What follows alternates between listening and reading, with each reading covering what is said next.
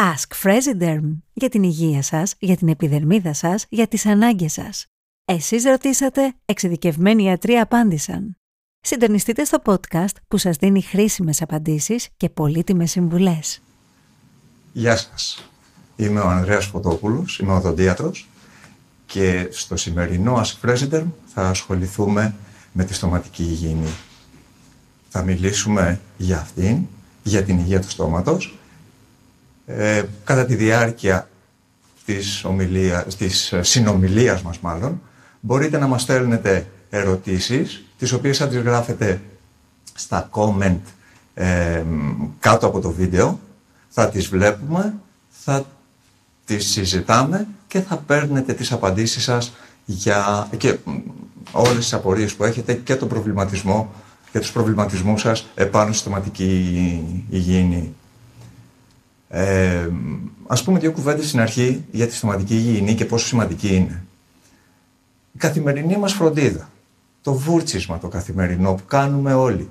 Ξέρουμε άραγε το πόσο πολύ μας προστατεύει και το πόσο σημαντικό είναι για την υγεία και του στόματος και του σώματος μας γενικά. Γιατί το στόμα είναι η κύρια πύλη του, του σώματος.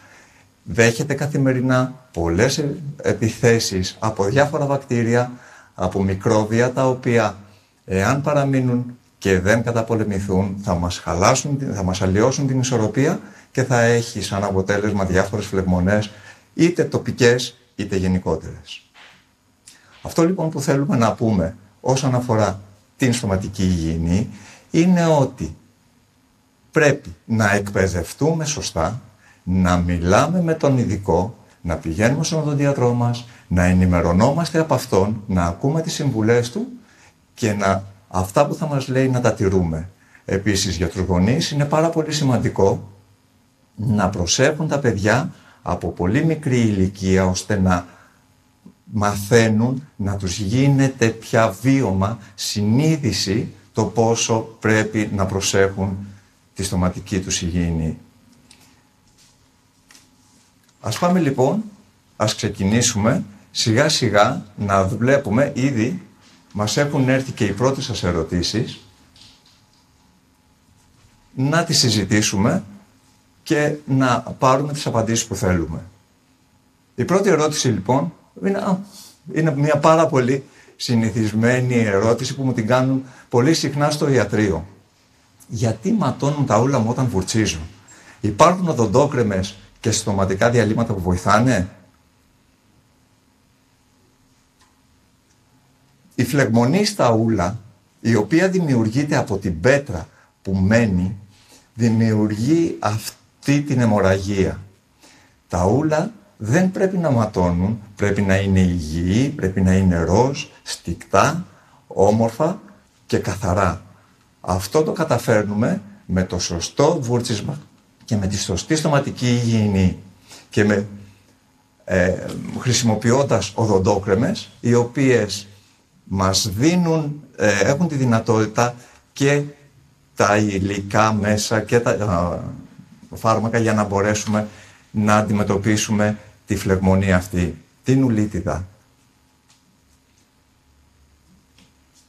Βουρτσίζω τα δόντια μου δύο φορές την ημέρα. Αλλά όταν πάω στον οδοντίατρο, κάθε χρόνο μου λέει ότι μαζεύω πολύ πέτρα.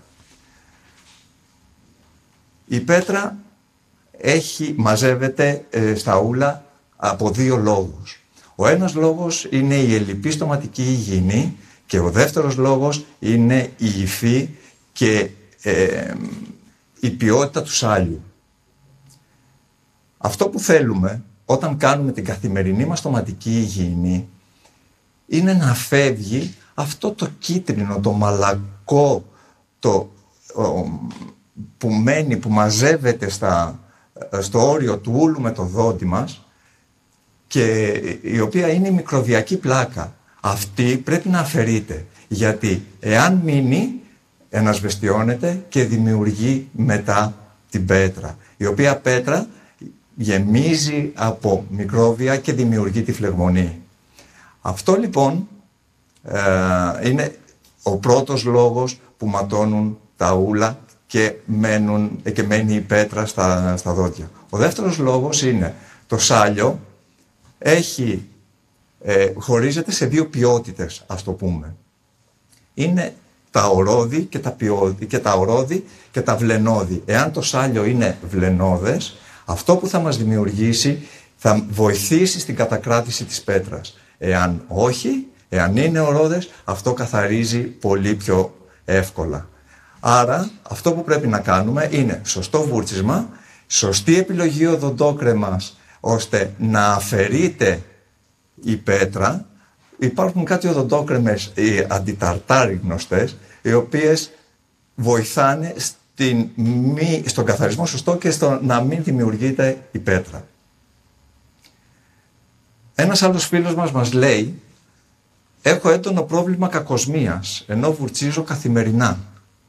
Τι μπορώ να κάνω; Η κακοσμία στο στόμα προέρχεται από πολλούς. Ε, έχει πολλούς λόγους που... Ε, προέρχεται από, από, με συγχωρείτε, ε, προέρχεται από πολλά μέρη. Πρώτα απ' όλα ξεκινάει, ε, ελέγχουμε το στομάχι. Αφού λοιπόν ελέγξουμε το στομάχι και δούμε ότι δεν έχουμε πρόβλημα εκεί, δεν έχουμε ισοφαγικές παλινδρομήσεις ε, και διάφορες γαστρίτιδες, πάμε μετά στις φλεγμονές και στις ουλίτιδες. Οι ουλίτιδες και οι έντονες φλεγμονές δημιουργούν κακοσμία. Επίσης, η ύπαρξη βακτηριδίων πίσω κυρίως στη βάση της γλώσσας παράγουν θειώδη αέρια και αυτό έχει σαν αποτέλεσμα την έντονη κακοσμία. Η κακοσμία αυτή αντιμετωπίζεται με δύο τρόπους. Ο πρώτος τρόπος είναι η σωστή στοματική υγιεινή, το σωστό πλήσιμο, το σωστό βούρτσισμα, η χρήση των μεσοδοντίων, να φεύγουν δηλαδή όλα τα μικρόβια από το στόμα και στη συνέχεια αφού χρησιμοποιήσουμε και ε, το στοματικό διάλειμμα βάζουμε, παίρνουμε και τα προβιωτικά. Χρησιμοποιούμε προβιωτικά τα οποία ε, ε, ε συγγνώμη, χρησιμοποιούμε ε, τα προβιωτικά τα οποία ε, αντιδρούν στην, στα θεώδη αέρια τα οποία παράγονται από τα βακτήρια. Μία άλλη ερώτηση είναι, έχω κάνει λεύκανση σε οδοντίατρο πριν από έξι μήνες. Μπορώ να χρησιμοποιώ και λευκή, λευκαντική οδοντόκρεμα; Η λεύκανση είναι κάτι το οποίο είναι πάρα πολύ της μόδας τώρα τελευταία. Αυτό λοιπόν που, έχουμε, που έχω να σας πω είναι ότι ε, αυτό που κάνουν οι οδοντόκρεμες αφαιρούν την, τις χρωστικές πάνω από τα δόντια. Η λεύκανση είναι μία θεραπεία που γίνεται στο δοντιατρίο και έχει να κάνει με την χρήση λευκαντικών ουσιών και το χρώμα το παίρνει από την οδοντίνη, τη μέσα ουσία του δοντιού. Αυτό που μπορούμε να κάνουμε είναι χρησιμοποιώντας μια λευκαντική οδοντόκρεμα θα αφαιρέσουμε τις χρωστικές ουσίες, οι οποίες χρωστικές ουσίες είναι ε, τέτοιες που χαλάνε το αποτέλεσμα της λεύκανσης. Είμαι έγκυος στον δεύτερο μήνα και ματώνουν τα ούλα μου. Τι μπορώ να κάνω; Ο γυναικολόγος μου λέει ότι είναι ορμονικό. Πρώτα απ' όλα να ευχηθούμε στη φίλη μας την έγκυο να πάνε όλα καλά. Και με το καλό να της έρθει το μωράκι. Είναι πάρα πολύ φυσιολογικό στις εγγύους να δημιουργούνται φλεγμονές.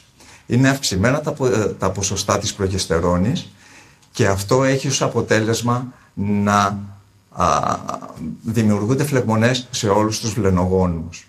Επίσης, κατά τη διάρκεια της εγκυμοσύνης, τα ούλα πρίζονται. Οι γυναίκες, εσείς που είστε έγκυες και έχετε τις ναυτίες σας, δεν είστε και πολύ γενικός εύκολο, δεν είναι και πολύ εύκολο να κάνετε μια σωστή στοματική υγιεινή, πρέπει να το προσέχετε, πρέπει να ακολουθείτε τις οδηγίες του οδοντιάτρου σας, πρέπει να πηγαίνετε σε αυτόν, να σας παρακολουθεί τουλάχιστον δύο φορές κατά τη διάρκεια της εγκυμοσύνης. Θα πρέπει να πάτε στον οδοντίατρό σας, στον τρίτο και στον όγδοο μήνα κατά κανόνα, ώστε να μπορέσετε να κρατήσετε σε μια, μεγάλη, σε μια πολύ καλή ισορροπία την στοματική σας υγεία γιατί είναι πάρα πολύ σημαντικό. Είναι πάρα πολύ σημαντικό επίσης να χρησιμοποιείτε και προβιωτικά τα οποία θα, σας, θα καταπολεμήσουν τα βακτήρια έτσι ώστε να είστε πραγματικά, να έχετε μια πραγματικά πολύ καλή στοματική υγιεινή. Είναι πολύ σημαντικό επίσης ε, να αποφεύγετε εσείς ε, οι έγκυες ε, το να τρώτε πράγματα ξινά για να μην φθύρονται και τα δόντια.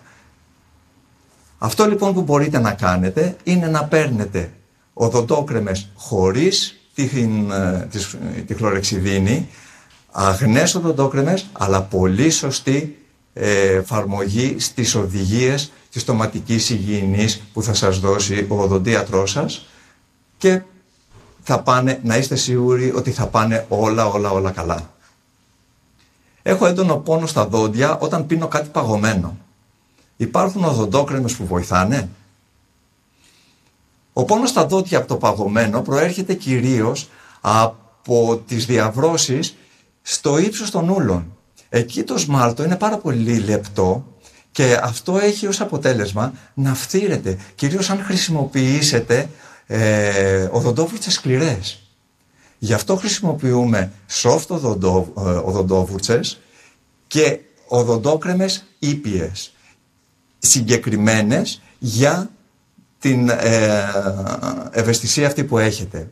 Αυτό γίνεται γιατί; Το σμάλτο των δοντιών, αυτή η σκληρή ουσία, η πιο σκληρή ουσία του ανθρωπίνου σώματος, η οποία καλύπτει εξωτερικά το δόντι, στο σημείο εκείνο είναι πάρα πολύ λεπτό. Με την οδοντόβουλσα φτύρεται και βγαίνει στην επιφάνεια η οδοντίνη, η μέσα ουσία. Αυτή έχει πάρα πάρα πολύ μικρά σωληνάρια, τα οποία καταλήγουν στον πολφό, στον εύρο του δοντιού.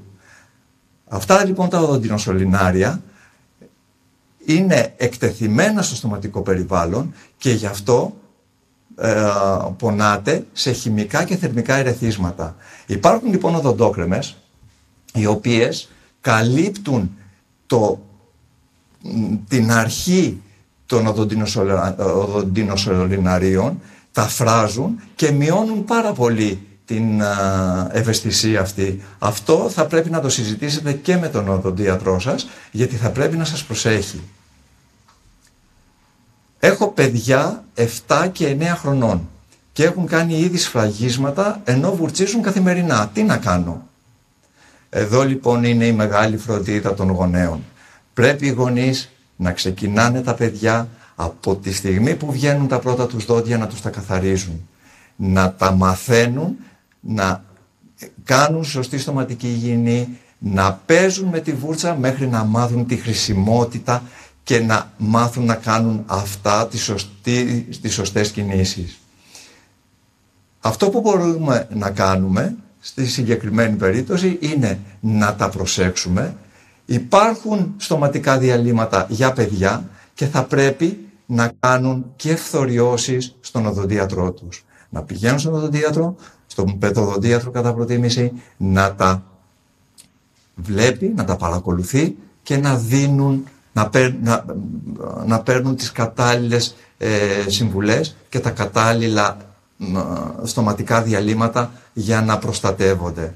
Είναι κρίμα παιδιά σε αυτή την ηλικία να έχουν σφραγίσματα και να έχουν χαλασμένα δόντια. Εδώ είναι ευθύνη των γονέων, δική μας ευθύνη να τα προσέχουμε. Ένας άλλος φίλος μας γράφει «Έχω ήπια περιοδοντίτιδα», όπως μου είπε ο δοντιατρός μου. Τι πρέπει να προσέχω, βοηθάνε τα ειδικά στοματικά διαλύματα και οι οδοντόκρεμες. Εδώ θα ήθελα να ήξερα και την ηλικία του φίλου αυτού, γιατί παίζει πάρα πολύ μεγάλο ρόλο και η κληρονομικότητα στην περιοδοντίτιδα. Υπάρχουν περιπτώσεις που η στοματική υγιεινή είναι αρκετά καλή και ο οδοντίατρος προσπαθεί, κάνει ό,τι μπορεί, αλλά η περιοδοτήτητα είναι αρκετά έντονη και κυρίως σε μικρές ηλικίες. Σε αυτές τις ηλικίες λοιπόν θα πρέπει να τα προσέχει, θα πρέπει να είναι πολύ πιο τακτικός, να κάνει πολύ πιο ε, συγκεκριμένη και προσεκτική στοματική υγιεινή για να μπορέσει να έχει την σωστή στοματική υγεία. Τι περιλαμβάνει καλή στοματική υγιεινή; Μάλιστα, μία ερώτηση πραγματικά απλή αλλά πολύ περιεκτική. Η καλή στοματική υγιεινή ξεκινάει από τον οδοντίατρο. Θα μας κάνει το σωστό καθαρισμό, τη σωστή θεραπεία και θα μας δώσει τις κατάλληλες συμβουλές. Αυτό είναι το 50%. Το υπόλοιπο 50% είναι καθαρά στο χέρι μας. Σωστό βούρτσισμα με τον τρόπο που μας έχει δείξει ο οδοντίατρός μας. Χρήση οδοτικού νήματος. Βουρτσάκια μεσοδοτίων και στοματικό διάλειμμα. Αυτή είναι η σωστή στοματική υγιεινή που πρέπει να την τηρούμε ευλαβικά τουλάχιστον δύο φορές την ημέρα. Κανονικά θέλει βούρτσισμα μετά από κάθε γεύμα. Αλλά επειδή καταλαβαίνουμε ότι είναι πρακτικά δύσκολο πολλές φορές να το κάνεις λόγω έλλειψης χρόνου και λόγω ρυθμών ζωής που έχουμε ε, τουλάχιστον πρωί βράδυ να κάνουμε αυτά που μας είπε ο οδοντίατρός μας. Η τελευταία δουλειά πριν φύγουμε το πρωί από το σπίτι και η τελευταία πριν κοιμηθούμε το βράδυ. Είναι πάρα πάρα πολύ σημαντικό. Όσο καλή στοματική, όσο καλή θεραπεία μας έχει κάνει ο οδοντίατρος. Δεν μπορεί, δεν είναι αρκετή για να έχουμε σωστή στοματική υγεία. Το υπόλοιπο 50%, το 50% οδοντίατρος, το υπόλοιπο 50% είναι, είμαστε εμείς στο σπίτι. Εδώ λοιπόν όμως έχω να παρατηρήσω και κάτι άλλο και να κάνω και ένα σχόλιο. Βλέπουμε διαφημίσεις στην τηλεόραση από οδοντόβουρτσες, οδοντόκρεμες. Δεν έχουμε δει όμως ποτέ το σωστό τρόπο βουρτσίσματος. Αυτόν θα πρέπει να πάτε στον οδοντίατρό σας, να τον ρωτήσετε να σας τον δείξει. Είναι πολύ, πάρα πολύ σημαντικός ο σωστός τρόπος βουρτσίσματος, έτσι ώστε και τα δόντια να καθαρίζουν και τα ούλα να γυμνάζονται και να φεύγει, να απομακρύνεται η οδοντική μικροβιακή πλάκα. Έτσι ώστε να μην δημιουργείται μετά καμία απικία μικροβιακή, καμία πέτρα και κανένα απολύτως πρόβλημα. Είναι, είναι πάρα πάρα πολύ σημαντικό αυτό.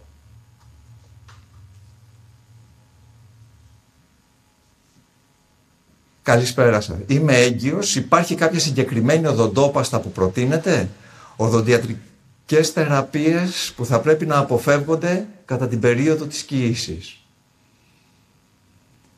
Ε, όπως μιλήσαμε και πριν, συγκεκριμένες οδοντόπαστες υπάρχουν για εγγύους, αυτές οι οποίες δεν έχουν χλωρεξιδίνη. Είναι αγνές, γιατί παίζει πάρα πολύ σημαντικό ρόλο ο σωστός τρόπος βουρτσίσματος και στοματικής υγιεινής. Οι θεραπείες που πρέπει να αποφεύγονται κατά την περίοδο της κοίησης, μας σας τις λέει και ο γυναικολόγος σας, είναι να μην παίρνετε φάρμακα, να μην, παίρνετε, να μην κάνετε ακτινογραφίες, να μην χρησιμοποιείτε αλόγιστα στοματικά διαλύματα μόνο και μόνο για να έχετε μία, μία καλή αναπνοή, αλλά ε, αυτό που θα πρέπει να χρησιμοποιήσετε θα είναι συγκεκριμένα, συγκεκριμένα στοματικά διαλύματα, αγνά, χωρίς χλωρεξιδίνη, για να μην περνάει και για να μην απορροφούνται. Υπάρχουν οδοντόκρεμες που κάνουν για όλα τα μέλη μιας οικογένειας. Το ποσοστό του φθορείου που περιέχουν οι οδοντόκρεμες εξαρτάται πάρα πολύ από την ηλικία. Άλλο ποσοστό φθορείου έχουν οι παιδικές, άλλο των ενηλίκων. Άρα τα παιδιά έχουν τις δικές τους οδοντόκρεμες, οι ενήλικες έχουν τις δικές τους. Είναι πάρα πολύ συγκεκριμένα αυτά τα πράγματα. Οι δικές τους οδοντόκρεμες, το δικό τους στοματικό διάλειμμα, ο κάθε ένας στην οικογένεια. Πώς συνδέεται το διαβήτης με τη στοματική υγιεινή; Είναι κάτι το οποίο το συναντάμε πάρα πολύ συχνά στο ιατρία μας. Οι άνθρωποι οι οποίοι έχουν πρόβλημα με το ζαχαρόδι διαβήτη έχουν πάρα πολύ μεγάλο πρόβλημα φλεγμονών στα ούλα, έντονη ουλίτιδα, αιμορραγία και ξηροστομία. Αυτό λοιπόν που πρέπει να κάνουν είναι πρώτα απ' όλα να είναι ρυθμισμένο το ζαχαρό τους. Ο ενδοκρινολόγος τους θα πρέπει να είναι ο καλύτερος τους φίλος. Και στη συνέχεια ο οδοντίατρος, ο οποίος θα προσέχει, θα τους αφαιρεί οποιοδήποτε δείγμα πέτρας πάει να δημιουργηθεί, γιατί στη συγκεκριμένη περίπτωση το πρόβλημα μεγαλώνει και διωγγώνεται.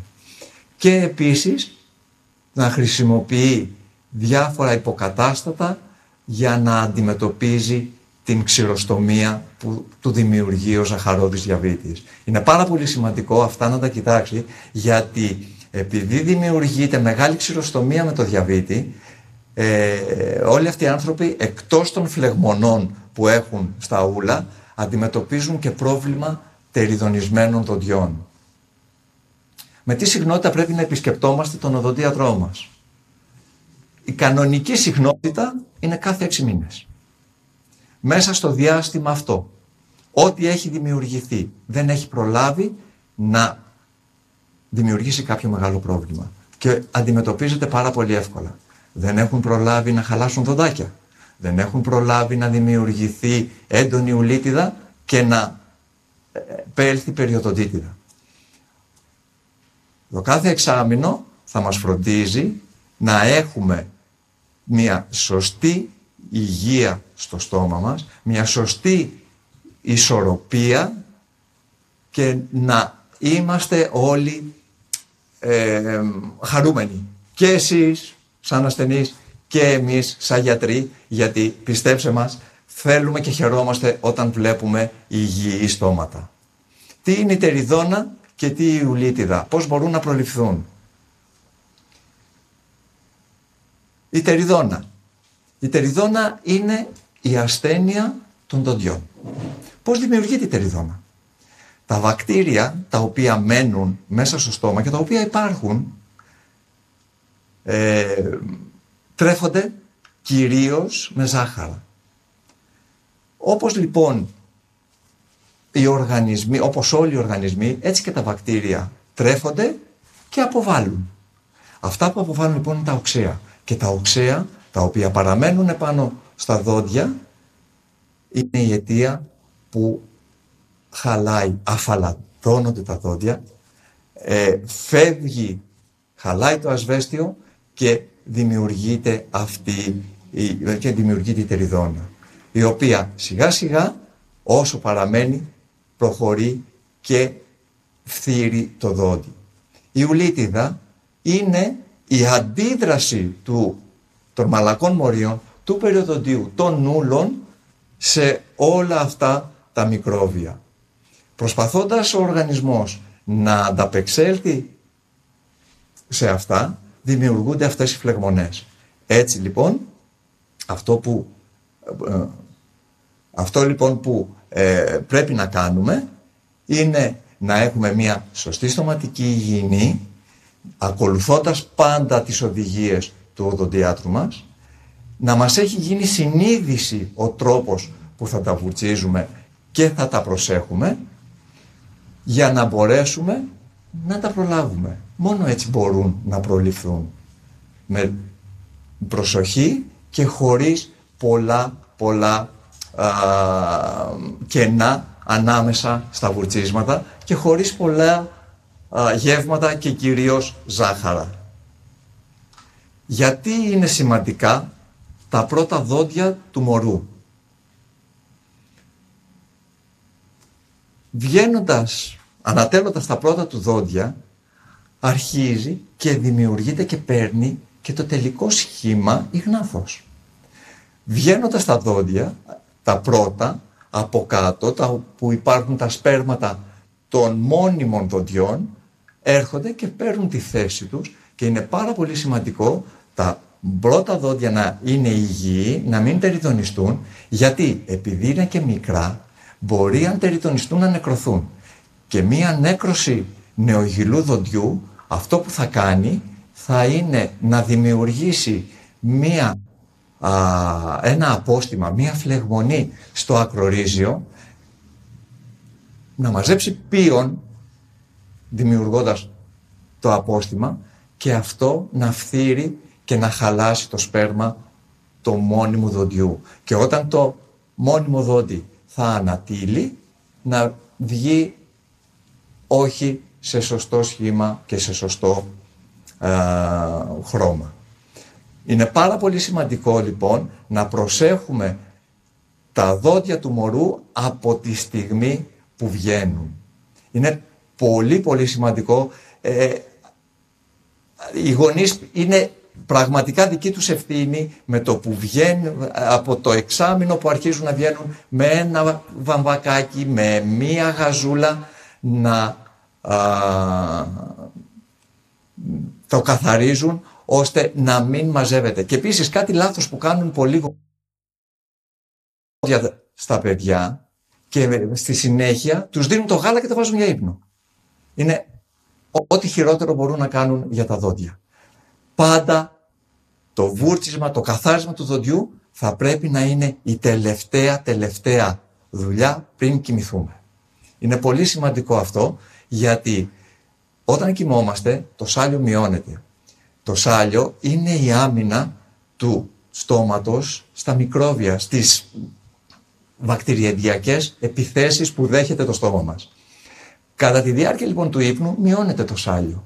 Αυτό έχει σαν αποτέλεσμα στην ιδανική θερμοκρασία των 37 βαθμών που είναι το στόμα να μεγαλώνουν οι απικίες των μικροβίων και στη συνέχεια να δημιουργούνται όλες αυτές οι, κα...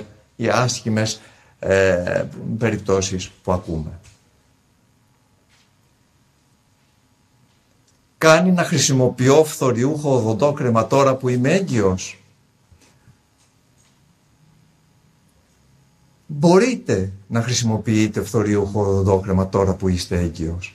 Δεν, είναι, δεν δημιουργεί κανένα θέμα, κανένα πρόβλημα, γιατί είναι ελεγμένο το ποσοστό του φθορείου το οποίο περιέχεται μέσα στις οδοντόκρεμες αυτών. Εξάλλου υπάρχουν οδοντόκρεμες οι οποίες είναι για εγγύους, με μειωμένα γενικά ποσοστά ε, όλων των ουσιών των περαιτέρω που βοηθάνε πιο πολύ στην στοματική υγεία. Έχω ακούσει για κάποιες οδοντόκρεμες και διαλύματα ομοιοπαθητικής. Έχουν μέσα φλουοράιντ. Νομίζω ότι κάνοντας ομοιοπαθητική, αυτό που πρέπει να κοιτάξουμε εμείς είναι να δώσουμε ε, ένα στοματικό διάλειμμα ή μία οδοντόκρεμα με ένα με διάφορα συστατικά τα οποία να μην έρχονται σε αντίθεση με τα φάρμακα τα ομοιοπαθητικά που χρησιμοποιείται κατά της θεραπείας της ομοιοπαθητικής. Τώρα, εάν έχουν μέσα φλουοράιτ, νομίζω ότι έχουν. Αυτό μπορεί να σας το πει ο γιατρός σας, ο ομοιοπαθητικός, ο οποίος σας παρακολουθεί και ο οποίος θα σας κατευθύνει απόλυτα γιατί αυτός ξέρει και πιο ε, καλά αυτό το πράγμα το οποίο, το οποίο έχετε. Λοιπόν, αυτό σήμερα ήταν το, το Ask President όσον αφορά τη στοματική υγεία και τη στοματική υγιεινή. Θέλω να θυμάστε ένα πράγμα. Πρώτα απ' όλα, όποια απορία έχετε, σε οποιοδήποτε θέμα ιατρικό. Χρησιμοποιούμε όχι το Google, το γιατρό μας. Ρωτάμε τον ειδικό για να μάθουμε τα πάντα. Σε οποιαδήποτε ειδικότητα, σε οποιοδήποτε ε, θέμα, στέλνετε ερωτήσεις να ρωτήσετε τον ειδικό για όποια ειδικότητα και όποιο προβληματισμό έχετε. Επίσης, αυτό που θέλω να σας πω είναι ότι εάν έχετε κάποιες απορίες τις οποίες δεν μπορέσατε να μας τις στείλετε τώρα και θέλετε, μπορείτε να μας τις στείλετε στο inbox και θα τις δούμε και θα δώσουμε τις απαντήσεις όσο το δυνατόν πιο γρήγορα μπορούμε. Σας ευχαριστώ πάρα πολύ. Η Ask President θα συνεχίσει και θα σας φέρει και άλλες ειδικότητες γιατί πρέπει, όπως είπαμε, να ρωτάμε τον ειδικό. Σας ευχαριστώ πολύ. Μόλις ολοκληρώθηκε ένα ακόμα podcast Ask Fresiderm. Αναζητήστε στο κανάλι της Fresiderm ό,τι χρειάζεται να γνωρίζετε για την υγεία και τη φροντίδα σας.